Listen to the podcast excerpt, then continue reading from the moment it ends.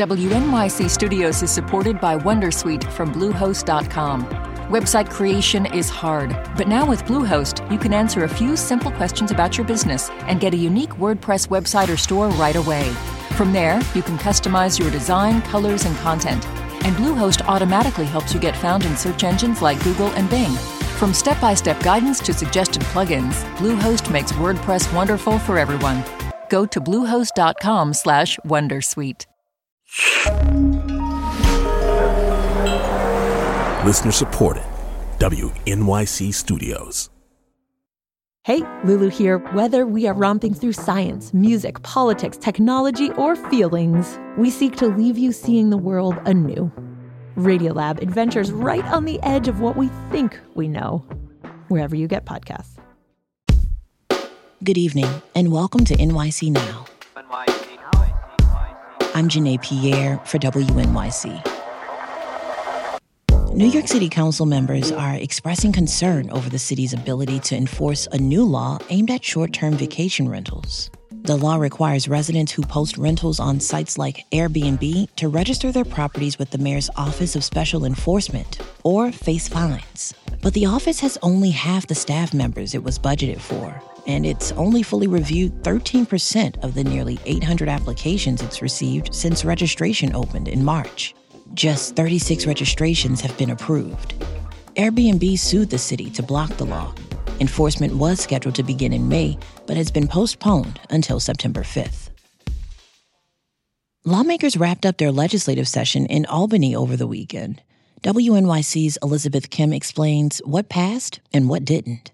The 2023 session will likely be remembered for state lawmakers' failure to tackle New York's affordable housing crisis. Although Governor Hochul made housing a cornerstone of her agenda this year, her fellow Democrats failed to coalesce around any policies to spur development. Democrats did notch several wins, however, like the Clean Slate Act. That law would seal criminal records after a certain period, giving those convicted of crimes a fresh start. Lawmakers also paved the way for a commission to consider compensation for those affected by the legacy of slavery. If Hochul signs the bill, New York would be only the second state after California to consider reparations. Public school students also have a reason to rejoice. The state legislature approved Diwali, the South Asian Festival of Lights, as the newest city holiday.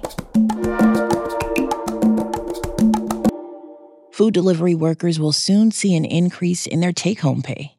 WNYC's Tiffany Hansen has that story. After months of back and forth between delivery workers, politicians, and apps like Uber and DoorDash, Mayor Eric Adams announced a deal that secures delivery workers a minimum wage. City officials say that currently many of the city's 60,000 delivery workers take home less than $15 an hour.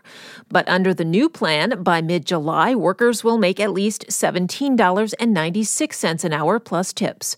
By 2025, that amount will jump to at least $19.96. 96 cents. Still, City Comptroller Brad Lander calls the rule watered down. According to calculations made by his office, the average worker would actually be paid $12.69 per hour due to what he called, quote, regulatory doublespeak.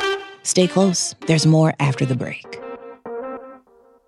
On Radiolab, first we thought we'd made some sort of mistake. Two surprisingly simple scientific discoveries this is crazy. Yeah. I mean, we were just so surprised. That makes us reconsider our assumptions about progress. We need to learn the language of the doctors of that time. We need to be a little bit less dismissive. Staff retreat from Radiolab. I learned a bit of humility this way. Listen wherever you get podcasts.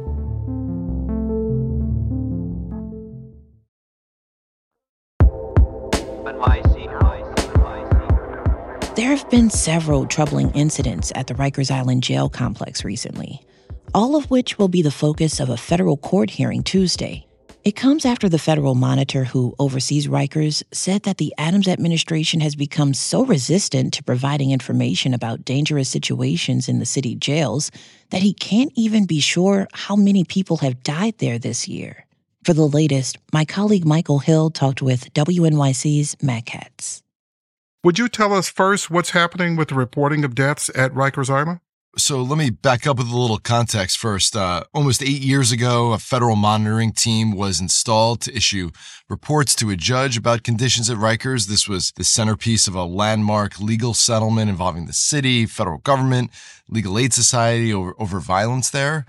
But since that point, all rates of violence, use of force by officers, slashings and stabbings, and yes, deaths have increased. Uh, the monitor had been able to get data about this violence from the city correction department and report it publicly, which was one of our real windows into understanding what's happening at Rikers. But now the monitor says that the correction department is either ignoring its request for information or providing shoddy data that it can't rely on.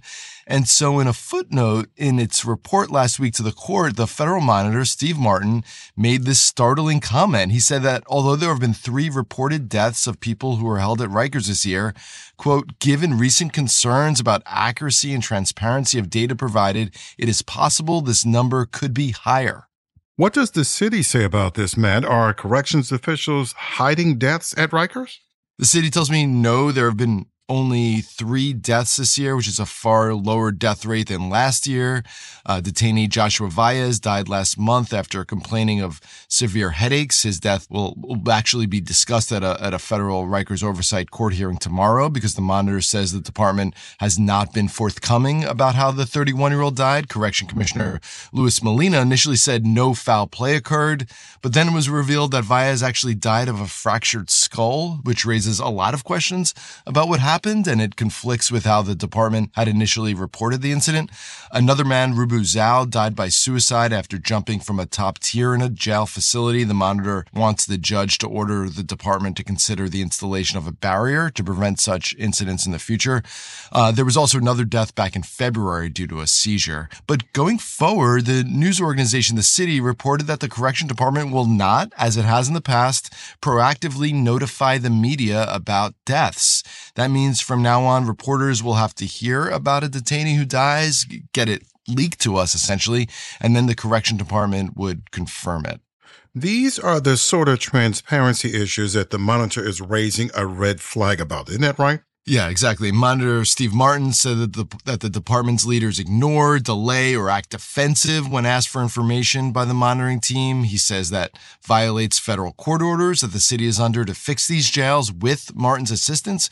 Martin also says correction officials failed to implement reforms that it promises to make to the court. He asserted that the department defied a promise to remove certain problematic officers from a team known for using excessive chokeholds, chemical spray, head strikes against detainees. And he's particularly concerned about the department blocking information about five violent incidents in May, including one confrontation with officers that left a detainee paralyzed, another where a detainee was assaulted by other detainees and then left, quote, naked and alone and ignored by officers for hours. That man had several broken ribs and ended up having to get his, his spleen removed. What do you expect to come out of this federal hearing? We expect the city to report progress to the federal judge. That's what they told us in a statement last week, saying that although violence has gotten worse during the monitor's long, almost eight year tenure, some indicators like officer use of force and stabbings have actually decreased this year compared to last year. We'll also hear outrage from defense attorneys from the Legal Aid Society who want the city jails taken over by a federal receiver because they say the city and the Adams administration can no longer manage them humanely.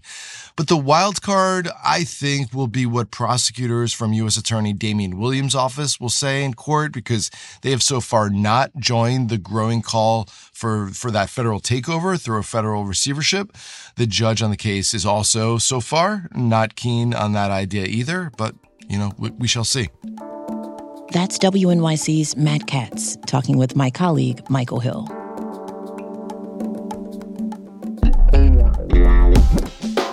Thanks for listening to NYC Now from WNYC.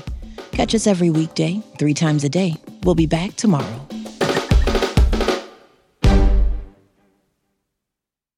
Dental Associates of Northern Virginia redefine what it means to visit the dentist. Get top quality personalized support from committed experts who prioritize the well being and satisfaction of you and your family. Care is centered on a highly personalized treatment plan backed by the trust and support of long-lasting relationships. Schedule your next appointment by visiting dental1-va.com slash offer slash SiriusXM.